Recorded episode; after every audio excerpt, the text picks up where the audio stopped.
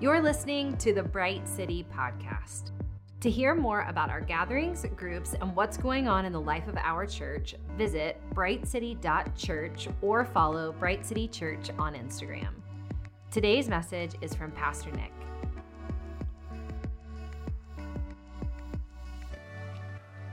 You made it. This is the last one of persistent resistance. Give yourself a pat on the back. Now, I wish I could tell you that, okay, the series is over, therefore the resistance in your life is over, but I can't do that. That would be a false gospel, and I should be fired.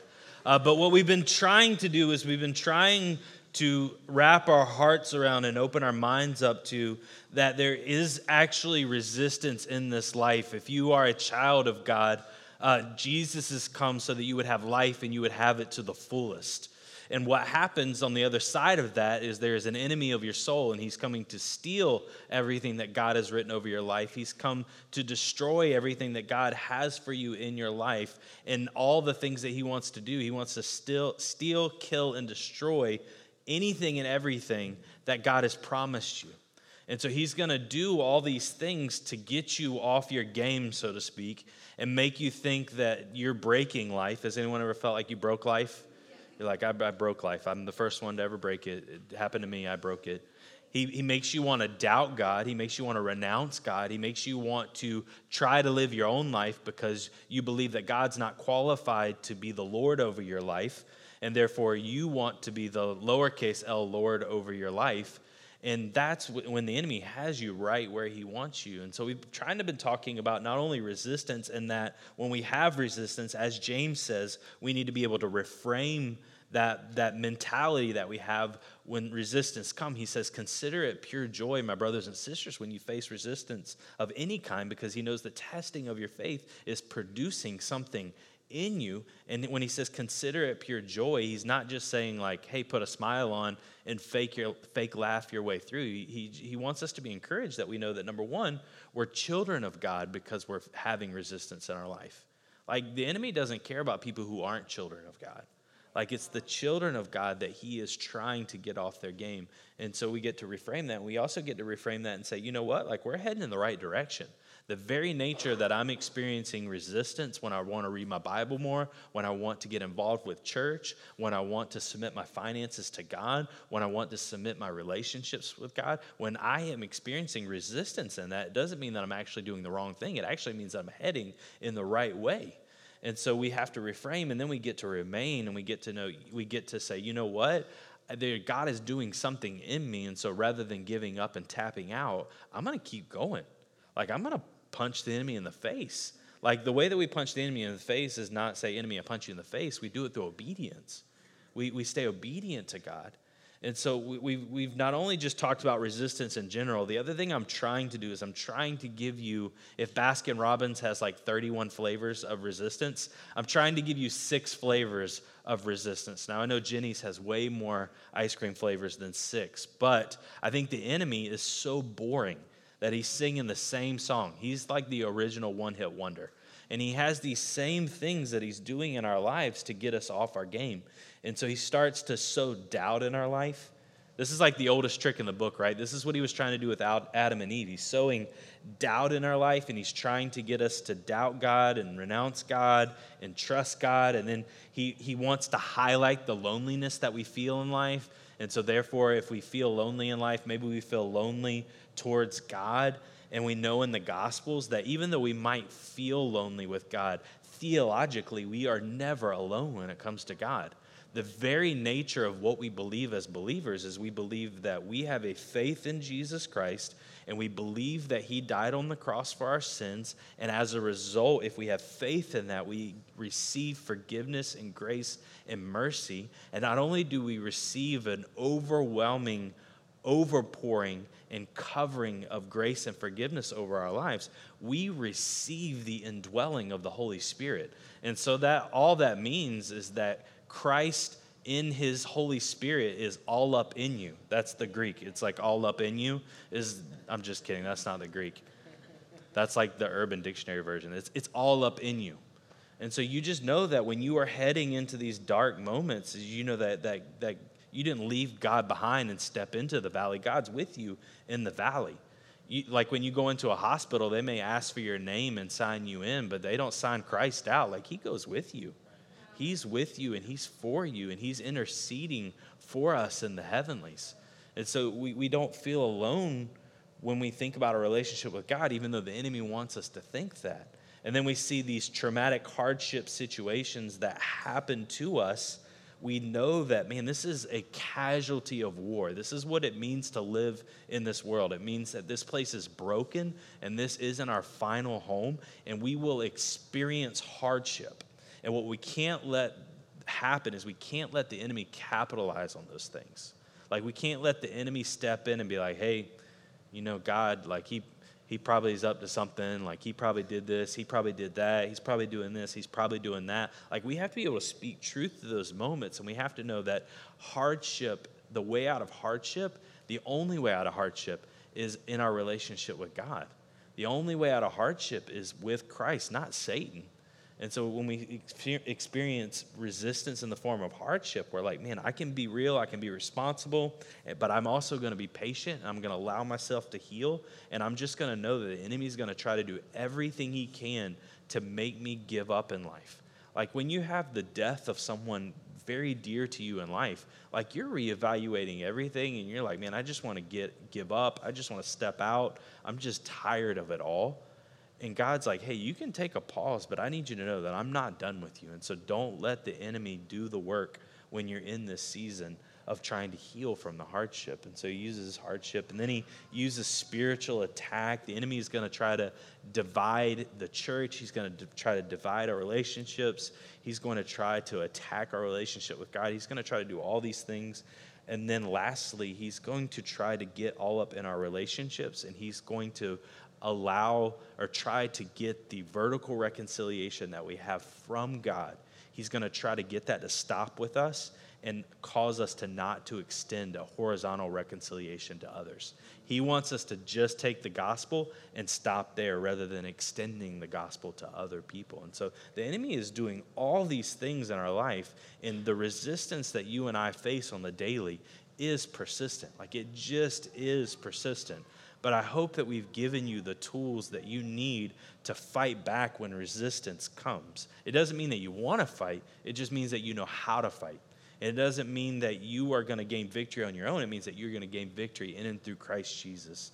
So, the last form of resistance that you and I face is waiting.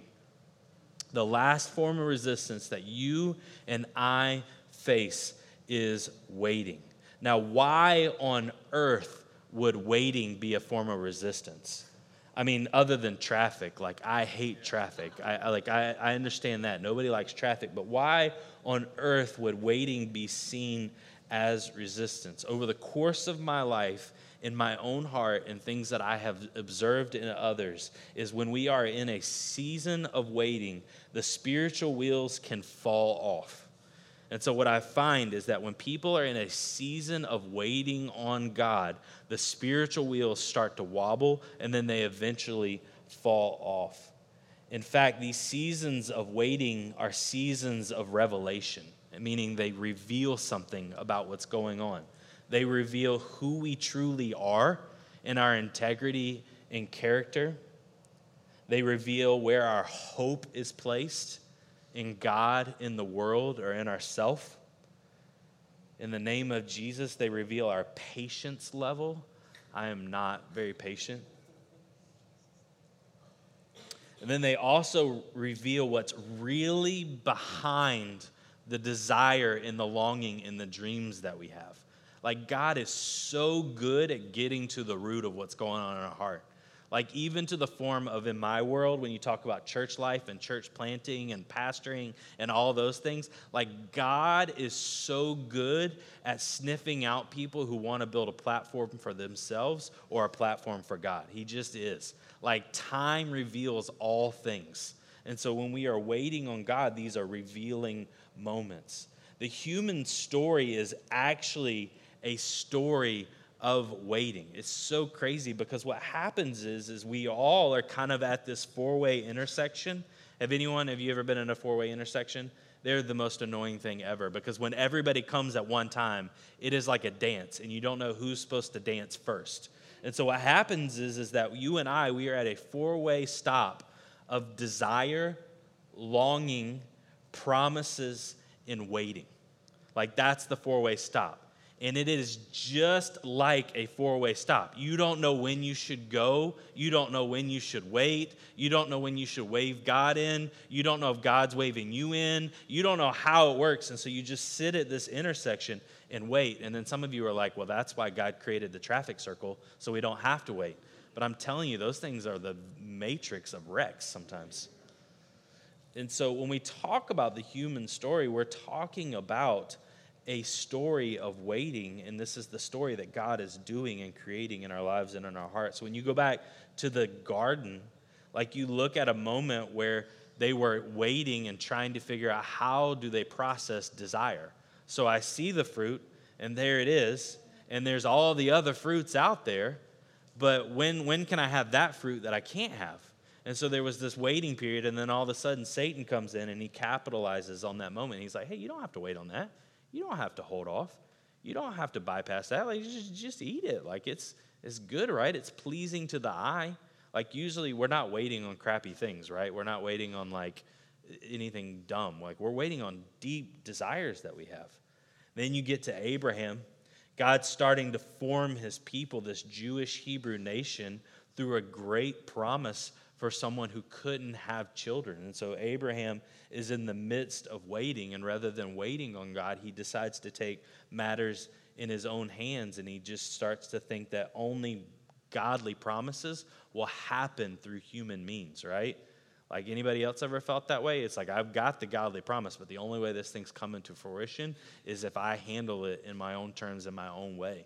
Like God promises marriage, so by golly, I'm to get after it. it. It might not be the person that He has for me, but I'm just going to do it because He promises it.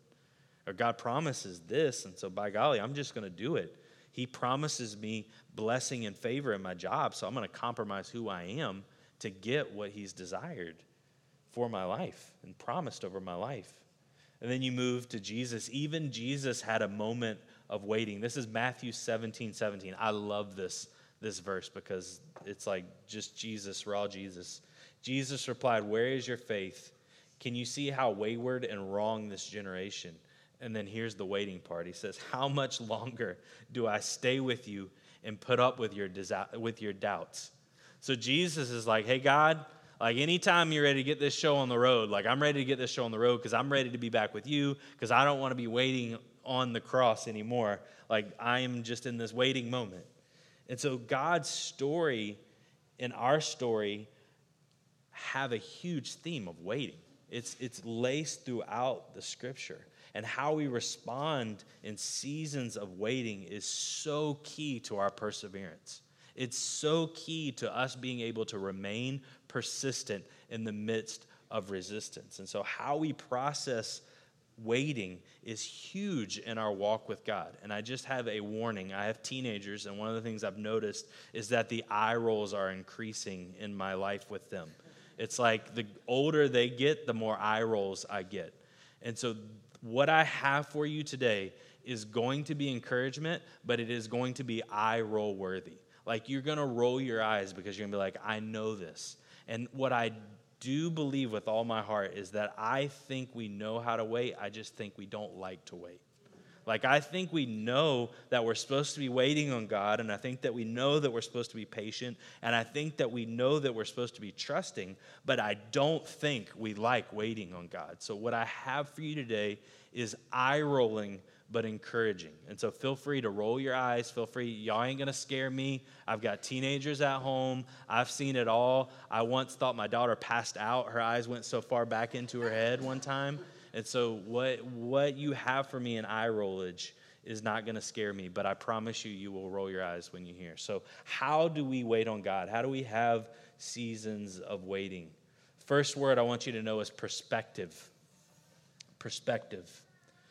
Do you see your season of waiting as an obligation or blessing? And the eye rolls. Do you see your season of waiting as obligation or blessing? Is it a have to or is it a get to? Here's the one of the most beautiful aspects of us having a relationship with God in and through Christ Jesus is that he is the only one qualified to be over anything in this world. Like he's the only one that's not going to mess it up. He's the only one that's not going to make a mistake. He's the only one that's going to bring something to the end. He's the only one that has the power and the ability to make things happen in the kingdom. And the God of the universe extends blessing and desire and dreams and promises and longings to you and I. How amazing is that? So when we look at blessing, or when we look at the promises and the dreams and the desires, do we see them as blessing or obligation? Because what I see is grace upon grace upon grace upon grace. And not only do we get to dream and get to have longings and get to have all these desires, sometimes our godly longings can sometimes be God's leading in our life. And so God is putting something deep in your gut, and He's like, hey, I'm putting this there, and I'm going to entrust this with you and I'm going to allow this to be your leading in how you live on this planet. I love uh, this psalm. It's Psalm 37 4. It says, Find your delight in true pleasure in Yahweh, and he will give you what you desire the most. It's part of the relationship of walking with God. Like, God didn't create robots, He created people with choice because, let's be honest, like, love is a choice, right? And so when He's creating love in the world, love doesn't happen because you told someone to love. Love happens because they make the choice to love. And so when God so loved the world, he is choosing you and I. And so when the world so loved God, if you're in Christ, it is a choice that we make. And so when he is creating desire and longing and forming dreams in our hearts, do we see them as burdens or do we see them as blessings? Do we see it as obligation or do we see it as something that God is doing in our lives? Every once in a while, I get tired of waiting, therefore, I get tired of God. And then, like, the wine flows. And I don't mean red wine, I'm talking like the whining from my heart. And then, if it's not the whining, it's like complaining and then if it hadn't happened yet, because like God's a microwave God, right? Like I, I start to get discouraged, right? And eventually I'll remember that waiting on God is a, is, is a privilege, it's a blessing the very nature that we have a relationship with the God of the universe who could show up at any moment and change our circumstance. He could flip the switch at any moment. He can cause healing and miracle in your life. He can call healing and miracle in the people around you. He can do things in our lives that would take us 10,000 years, He can do in one second. And so, even in the darkest moments when things aren't happening, we still have hope because we know that He is the only one who can move and He's the only one who will move, and so therefore we're waiting on him to see how he will move. I mean, can you imagine living in this world apart from Christ Jesus? I mean, where is the hope? Like when you're sitting in the hospital room, like, well, where's the hope? And even though it might not turn out the way that we wanted it to turn out, we still have hope that this is not our final place. And so God is shifting our perspective when it comes to waiting. Because the very nature that we are allowed to wait on someone and we get the opportunity to wait on someone is such a privilege. Can you imagine being waiting on something to happen in your life and not having a means for that thing to happen? Like, we actually have the God of the universe on our side. We actually have Christ in us who's extending these promises that are bigger than ourselves. And we get to wait on him. We get to trust those things to Him. We get to say, you know what? God, you have given me this, and what a privilege and blessing it is to steward the thing that you've given me. Uh, I said this one time when Jess and I were talking. We were talking about calling specifically, and she was asking about uh, just a recent season I had where I was like, "Man, I just I want to give up. I don't. I want to walk away. This is ridiculous. I want to just hand it all in. I handed my two week notice to self. Self, I'm handing in my two weeks notice." And she was like, "What kind of helped you keep going?" And I was like, "I just got to the place where I realized the calling wasn't mine to quit." The things that you have in your life are not yours. He's entrusted you with those things, right?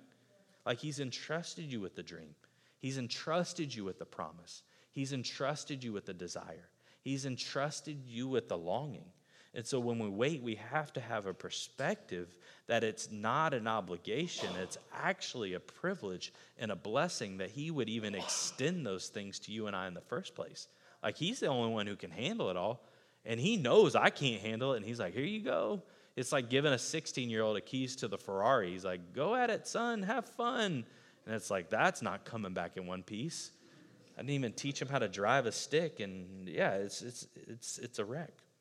So when you wait, are you waiting with perspective? Are you waiting with gratitude because you're like, man, God has given me this desire? Like God has spoken into this promise. I mean, the very nature of actually receiving promises from God is a miracle itself. How amazing is that? That the God of the universe speaks to your heart, speaks to your soul, speaks to your deepest desires. And that's such a privilege. Not only do we need to remember perspective, we need to remember proportion. Sometimes our wait time is proportional to the dream, desire, or the longing that we have. So, what I mean by that, the bigger the dream, the bigger desire, the bigger the prayer, sometimes the greater the wait.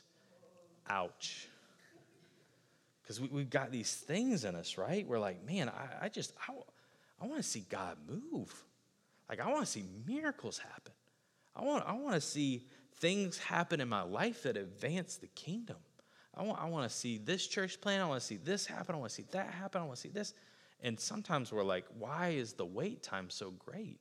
And what I find is that the bigger the dream, the bigger the promise, the greater the wait time, right? This is the story with Abraham, right? Abraham received the call to be a father at age 75. He was, as they like to say, seasoned.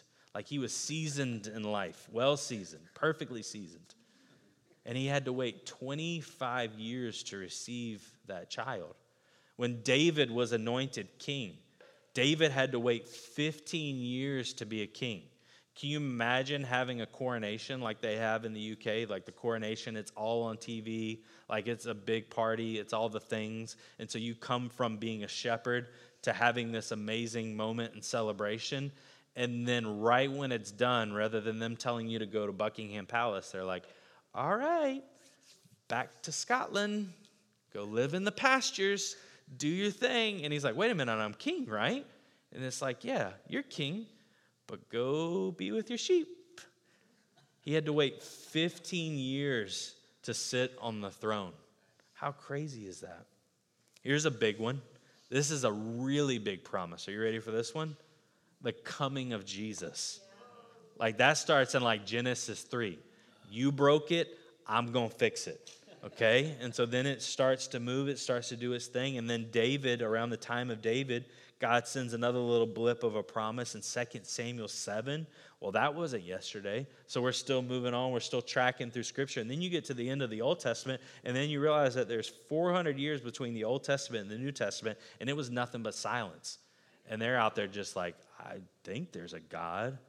I, th- I think there's supposed to be a Messiah.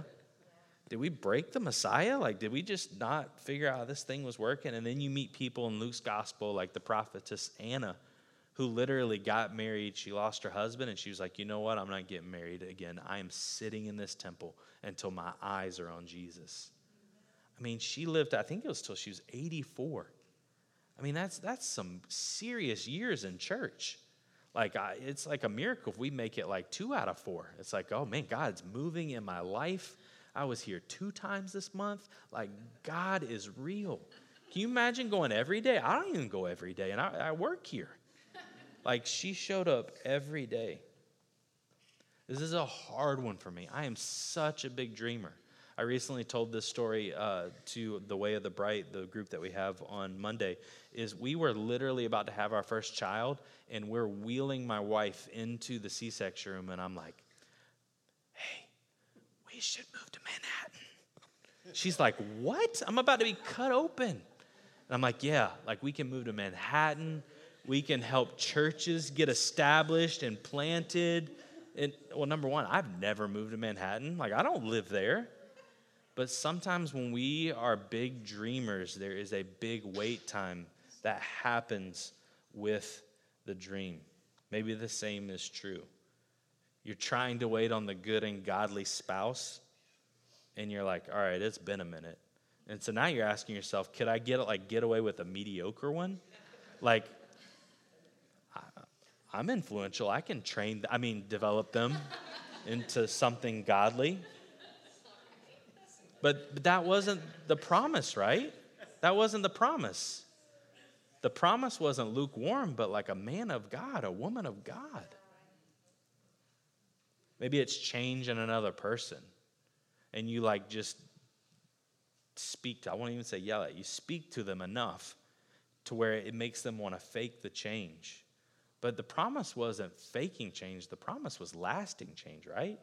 It wasn't modified behavior, it was sanctification, which means God's doing a new work in that person. If it's a dream job, a dream business, or a big dream in general, like big dreams take a lot of time. And so, what you see in Scripture is you see the law of proportions. Wait time is proportional to the promise. Wait time is proportional to the dream that you have. And so, if you've got this dream in your heart and you're like, man, I know this is the dream, like sometimes it requires seasons of waiting. Sometimes it requires keeping that in mind. It's like you're keeping in mind that the proportion of wait time is going to be equal to the proportion of the dream. Have you forgotten the law of proportion?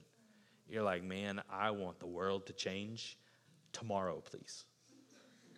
Like, I, I want to be at the top of the company yesterday. Like, I want my dream job last month. And the beautiful thing is that God gives us these desires, He gives us these longings, but we also have to realize that we have a season of waiting sometimes. Every once in a while, like there's a breakthrough moment where you're like someone dreamed of something and then it happened and you're quasi annoyed by them, but also like you see God at work. But for the most of us, for the most of the time in our lives, the wait time is going to be proportional to the promise that God's extended to us. So we have perspective, we have proportion, and then we have person. Get ready to roll your eyes. Who is more important than what? When it comes to the promise, when it comes to the dream, when it comes to the calling, when it comes to the desire, when it comes to the longing, who is more important than what? And this works in two ways. Number one, let's go back to Psalm 37 4. It says, Delight yourself in the Lord, and he shall give you the desires of your heart. And one of the first things you need to realize is that who he is is more important than whatever he gives you. That psalm says, Delight yourself in the Lord. It doesn't say, Delight yourself in the dream, and then the dream will give you the dream. It says, Delight yourself in the Lord. And so the person of Christ, the person of Jesus, the God of the universe, if he is not more important than what you're asking for, then you've got the cart before the horse, or whatever that means. Like you've got the wrong thing heading in the wrong direction. Not only is that important, who we are becoming is more important than what we are waiting on. I roll. I know, I know, I know, I know, I know, I know. Who we are becoming is more important than what we're waiting on. Desire and waiting is an ecosystem for character development and sanctification. It's like you live in a biodome and God is using desires, dreams, promises, and He's like, hey, wouldn't this be cool? And you're like, that'd be cool. And he's like, all right, well, I'll get start to work under the hood. And he's like, no, no, no, no, no, no, no, no. You're like, no, no, no, no, no, no. I, I just, I want the thing. And he's like, no, no, no. I'm to start working on the hood. I'm to start working under the hood. I'm to start checking the foundation. I'm to start making sure everything's in place. I'm to start making sure the engine's running correctly. And you're like, no, no. I can like limp in there. Like I've ridden on E for a long time before. Like I can get there. Desire and waiting is the ecosystem for character development and sanctification. When we are waiting, God is working on us. Paul says this, 2 Corinthians 5 17 says, Therefore, if anyone is in Christ, The new creation has come, the old is gone, and the new is here. And so, what God is doing in our lives is the moment that we say yes to Jesus, we are a new creation. Like the old is gone.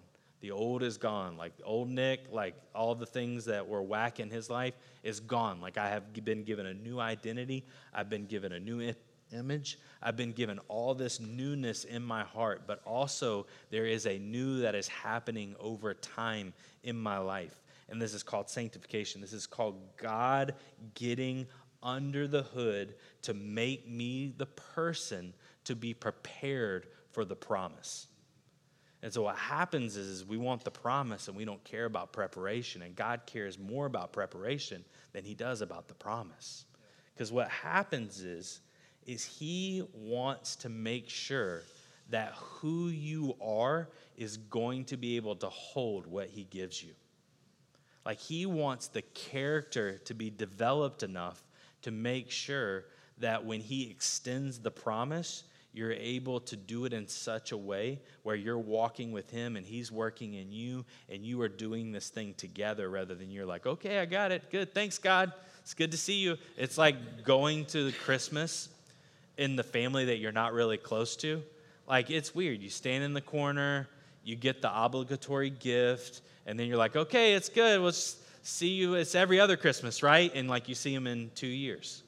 And that's, that's not how God works. He's checking the foundation, He's making sure that you are building on the foundation of Christ. So when He puts the promise inside the house, the foundation isn't sinking. And not only is He checking the foundation, He's checking our identity. He's making sure our identity is found in who He is and who we are because of who He is, rather than what the promise is going to be extended to us, right? Because we're, I, well, let me speak from personal experience. I'm really good finding my identity in what's been given to me. I'm not very good at finding my identity in who I am and who He is in me. And so He's making sure that we have that identity that's secure. It's like, all right, I'm ready for the big relationship. God put me in. I'm ready. I'm ready. I'm ready. The big M, let's do this. And sometimes we don't know who we are.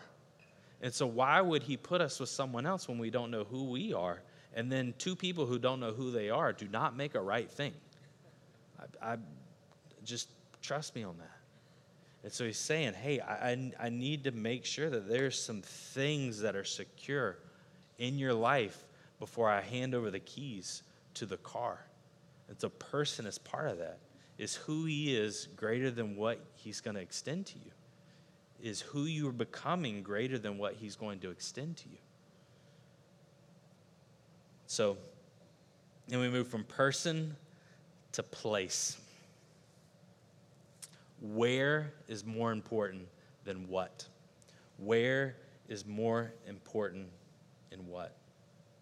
So, what happens is God is giving us dreams, He's giving us desires, He's giving us all these things in our life, and He is extending promise to us, and we get to have the idea where we're like, all right, I'm keeping perspective. I'm trying to have good perspective. I'm trying to make sure that this is a blessing and not an obligation. And then I'm trying to keep in mind the law of proportion, where the greater the dream, the greater the promise, the greater the wait time. And I'm trying to remain faithful to the person He's making me into. I want to make sure that He's more important than the promise. I want to make sure that I'm becoming the person that can handle the promise. And then there is place and so what happens is is sometimes desire can be met and then we realize that God is the only one who can meet those desires. He's the only one who can extend that promise. But what happens is is sometimes we get confused and we think that this world is our home, therefore we love who we are and what's happening right here more than where we're going. And so all waiting is is preparation for eternity. We are a waiting people. We are waiting on a new heaven. We are waiting on a new earth. We are waiting on a quiet time one day where not the highlight is not the beach walk and the fresh journal page and the right playlist.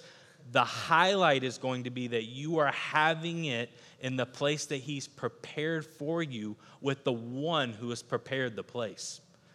The highlight is going to be rather than a nebulous relationship with you think there is a God out there and I've put my faith in Jesus, you actually get to behold and put your eyes on Jesus. And so sometimes God is using waiting to remind us that there is something greater coming. And so sometimes in the midst of the disappointment, it is a gentle reminder that this world is not our home and it is not perfect, but one day we will have perfection and one day there'll be no more waiting. The thing that we are waiting on, yes, is amazing, is God's grace. It is something that He is extending to us in this time and in this season, but we cannot lose sight of where we're going. Like there is something greater than what we're waiting on. Like we're about, I mean, I, I know we're having Christmas a little early right now. Like I, I know it's hard. Like we've already seen the Halloween decorations, and pretty soon, like Starbucks Christmas cups will be making an appearance, and some of us will be annoyed, and some of us will be very happy. But Christmas is the reminder that we are a people waiting, and we are waiting on Jesus to come back. That's, that's, that's what's happening here. And so, for you and I, we cannot let the disappointment of this world cause us to give up and miss out on the benefits of eternity. You cannot trade in the temporal for the birthright that you have that awaits for you. And so there are things that God has promised. There are things that He's going to do in your life. There are things that He has written over your life. But we have to keep in mind place we have to keep in mind that this place is very temporal and eternity will never end. We have to keep in mind that He is preparing a place for us and that it'll be perfection and that there will be no more tears, there will be no more disappointment, there'll be no more hurt, there'll be no more pain, there'll be no more suffering. And so when we are waiting, we have to remember place. We have to take in mind place we have to keep in mind that, hey, there might be a few disappointments along the way here, but this isn't my home. This isn't my final destination. And that is really hard because I think this world has conditioned us to think that here is good enough. Like, I'm just being honest, like, my job is one of like the, pro- the proclaimer of heaven. And I'm like, I, I got some things to do here. It's, it's okay ish. And the enemy wants you to get comfortable with the life that you have here so you take your eyes off of the life that you have that is to come. I mean, how amazing is that? And so when God is forming the waiting muscle in you, are there going to be some cool stops along the way? Absolutely. Brad and or Chad will be amazing. Sarah is going to be wonderful. Your career will be amazing ways for you to give back to the kingdom. The dreams that you have in your heart that you're going to see fulfilled in this world, it's great. Like that, that God's, God's using you here. But here is not the only place He's preparing you for, right? And so when we when we we have these seasons of waiting, we can give up give up on God. We can give up on the whole thing. We can tap out. We're just like, man, this is just dumb. I'll just do it on my own. Or we can become super discouraged and whine and complain. Or we can keep perspective and we can be like, you know what, God? Like, what a blessing it is to receive promise. Like, how crazy is that? Like, I, I, I, do very few things rightly. And God's like, hey, here you go, people's souls. I'm like, what? Oh, okay, hold on, let's talk about that. I just wanted to have a place where like worship songs were sung and like good coffee and, you know, like maybe some kids can like hang out in the back and have a little fun. And then like, I don't have to pay people to listen to me to talk. They just like come on their own and they like listen to me. And he's like, no, no, no, no, no. Souls and so for you, you've been given kingdom responsibility. So we have to keep perspective of that. And then we realize that proportion happens. And so the greater the thing in our heart, the greater the wait time. And then we realize, person, oh my gosh, like God is working. Like I don't know what it is yet. I don't know who it is, but He's working in me. Like this is amazing. Like I was super obsessed with what I wanted, and now I'm obsessed with the one who has promised the thing that I want. How crazy is that? I didn't even see that coming. That Bible reading plan is way more attractive than what's his face. and then we realize, like, man, we we are going somewhere. Like we can't give up now.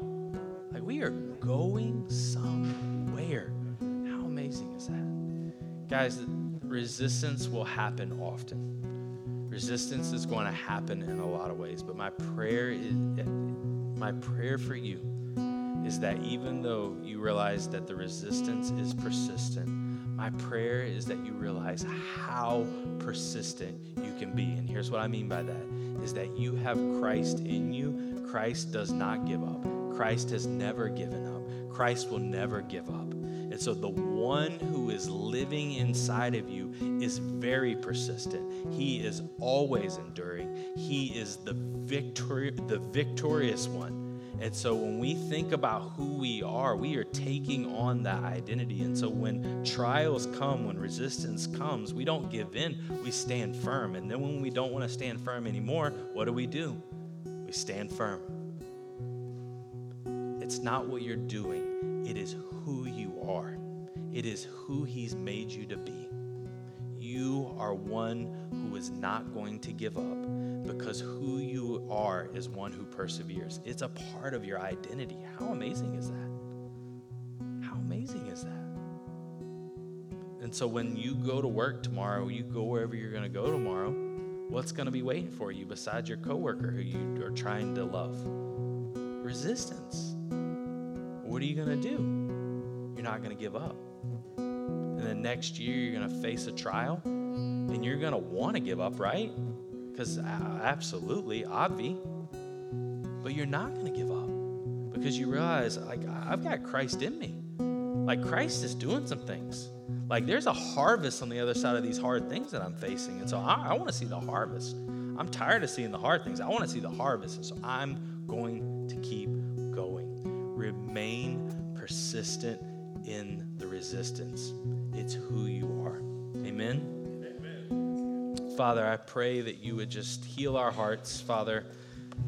Waiting always requires healing. And so, Father, I just pray that if anyone needs to just uh, trust you uh, one more time, Father, I just pray that this would be a time where they could trust you. Father, if someone's given up on the dream or the promise, God, I just pray in the name of Jesus that you would resurrect that promise right now in the name of Jesus.